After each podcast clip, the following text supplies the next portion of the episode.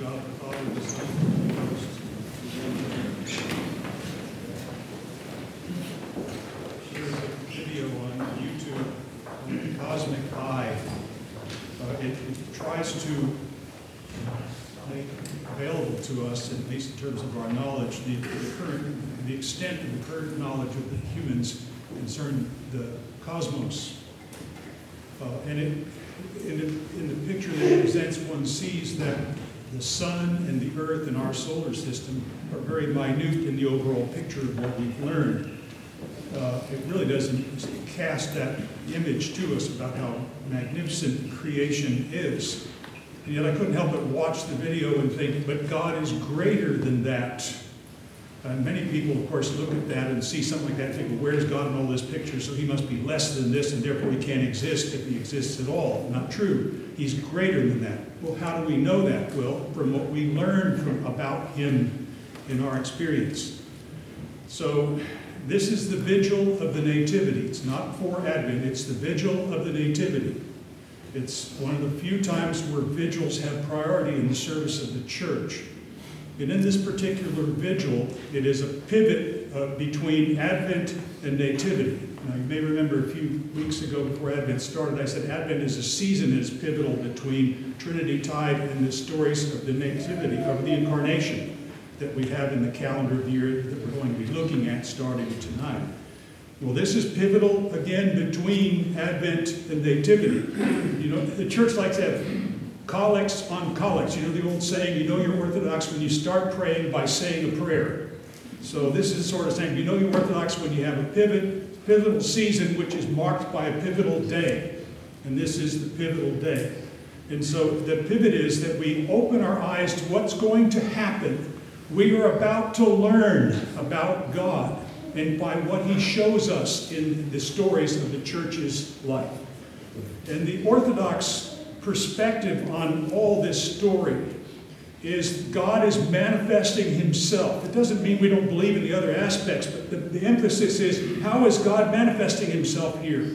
He is manifesting himself so that he may be known and experienced by all of us and each of us. So that we can, as we learn from Palm Sunday in the epistle, have this mind in yourselves, you've heard me say this, which was in Christ Jesus, who emptied himself. That is, he is God, and yet he makes him, he comes down to the lowest forms of human existence in order to help us to see how he is. So he emptied himself. And this is what this is preparing to learn about God is all about. And it's revealed in the calendar observance through Trinity Sunday, from, from tonight through Trinity Sunday. Remember, God is revealing himself. For example, in the Nativity, God reveals, manifests himself in the Nativity, that is, in the child Christ, not in any child. This is where moderns get in trouble. I think it has to do with a child. And so we look at a kid and we see a newborn, we see Christ, and we see the Nativity. Well, yeah, but it's this particular child is God incarnate.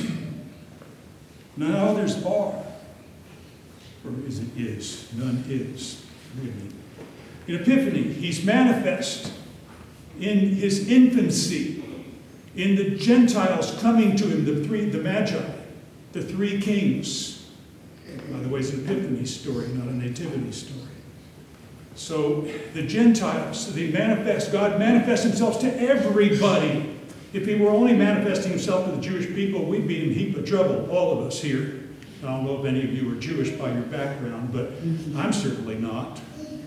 Uh, although we Irish like to think we're the crown of creation, so we can't help ourselves with this. Uh, in any case, we have the manifestation of the Gentiles, and even in his baptism, the Holy Trinity is manifest. God is manifesting himself, even this early in the picture, as Holy Trinity. In Lent, he manifests himself in the journey to Jerusalem. You know, in the Synoptic Gospels, Matthew, Mark, and Luke, the, the, the Gospels are basically divided into two segments that you don't even see as you're reading. The first segment is, is about his ministry in Galilee, when he begins his ministry. And then it says he sets his eyes toward Jerusalem. He goes from the place where he's accepted and a lot of people are, are understand and see the manifestation to Jerusalem, the, the seat, the seat of resistance to him. And he goes there anyway. And the disciples try to stop him. And he says, let us go that it might be manifested. And he goes to Jerusalem. So Lent is the journey. God manifesting himself in the journey to Jerusalem, the holy city, the holy place, which is really here and here. Holy Week, he manifests himself in undergoing suffering. God manifests himself in undergoing suffering. Never again can we say, God doesn't understand what I'm going through. Of course he does. He's experienced far worse than anything we can experience. And then on Good Friday, he manifests himself in entering death. The thing which separates us ultimately from God is a thing that now is transformed and brings us to God. It's another step on the way. There's more, of course, in the calendar, but let's just stop with Good Friday. The result is, out of all this, God is known. And not only known, if we truly come into it, experienced. It is knowledge that is based on experience. What we call in Orthodoxy, theoria, from which we Americans get, or English-speaking people get the word theory. But the word theory and theoria are two different things for us. And so theoria is, is an understanding based upon an encounter. Each year we repeat this. We repeat this in the calendar. You know, I remember as a young Christian, I used to get bored with Christmas and all and Epiphany and all this stuff that went on through Trinity Tide. I just wanted to hear the basic stuff that went on later on in the year. And I was tired of all of this. Now I realize the wisdom of it. We repeat it because every time we learn, we are drawn a little more deeply into the mystery. And that's what God wants to do. In his mercy, that's what the church wants for us. So we repeat it because we never get enough. You know, it's sort of like reading the Bible. I've heard people say, well, I don't need to reread it. I've read it once. Well, anyone who does a lectionary knows that it gets deeper and deeper and deeper and deeper, and we never master it. Never. That's what's cool about it. There's always more. Always. Because we're going into God himself. We've entered into God, so there's always more. So the church repeats this mercifully so that we will be drawn each time more deeply into this story. So what do we do about this in this pivotal day? Well, we remember the purpose of these nativity stories. Remember the purpose. What's the purpose? To draw us into God, to make him known. He wants to make himself known. Is that happening to us? You know the old cliche, Jesus is the reason for the season? It's more than a cliche. It's really the truth. God incarnate is the reason for the season. And we want to know that, so that we're drawn into the truth of it. Well, secondly, then we do all in our beings, if that's true, and we think it is, that we do in all our beings to remove resistance. Pretty simple, isn't it? Well, I don't know. Our resistance is heavy. That means resistance in our hearts, resistance in our minds, and resistance in our actions, our hearts. What do we want? Do I really want this, or do I just want to make myself feel good by going to church on Christmas and then disappearing for the rest of the year, maybe show up on Easter, maybe, who knows? People only show up in church at Christmas and Easter, called Creasters, by the way, if you haven't heard that. So we don't want to be like that. We want our hearts to want this expression that God makes, want what God makes manifest to us. We want it. Do we want it? If not, well, what are we doing about it? Are we willing to do something about it?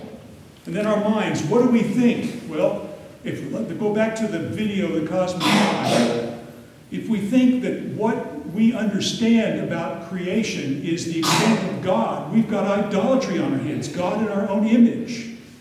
And let me tell you, if even the scientists will tell us we have not mastered all there is to know about the created order. There's always more. There's more information waiting for us out there. So if that's the case, then even the created order sort of magnifies the transcendence of God. He's always out there, beyond that, and yet he wants to manifest himself. There's another video called An Arabic Christmas Carol. And it's really interesting because it shows, sort of like the Cosmic Eye, it shows space, and then it shows earth, and then Earth pivots to it shows the Middle East, and then it show it goes down to the Middle East to, to the, the, the Bethlehem area, and then it goes to Bethlehem, then it goes to the Church of the Nativity. And you get the point that God is coming down to us in the middle of all this awesomeness. What do we think about all of this? What we think matters. Otherwise we miss it. And we think that, oh, that's just knowledge. No, it's encounter with a God who's greater than that, more awesome than that. Believe it or not, when we come here together, we are stepping into that, participating in that awesomeness. And last, and lastly, in our actions, what we do. What we do does matter. No matter what our society says, and it's not relative, and it's not up to us to decide. God has already decided. He's laid it out for us if we're just willing to learn and try it. And try it. Do it. That's what these things tell us constantly and repeatedly. And lastly, the third point of this, so know the purpose and do all in our, our beings to remove resistance. And lastly, repeat the process. The thing that Americans hate, oh, I'm so bored with this. Repeat it. Do it over and over and over and unto the ages of ages. That's orthodoxy. The church is being merciful by telling us this and doing everything repeatedly. It's trying to break us from our own rebellion. And, and folks, we don't have to be here if we don't like it. Yet in America, everybody wants churches to tell them what they want. And I'm looking at a lot of different faces here. If that's true, then we have our work cut out for us, trying to make everybody happy. We can't, but that's not the point. We're not supposed to make everybody happy. God has come to us, and He wants us to experience that, experience it. So, on this day, this pivotal day between Advent and the whole collection of God's manifestation, all the events, all the things that we're going to commemorate and, and celebrate over the next couple of months. Between that is that constant theme, be prepared to learn about me. And it comes from God. And I would add here that the Nativity is lesson one. Lesson one. Wow. In the name of the Father, and of the Son, and of the Holy Ghost. Amen.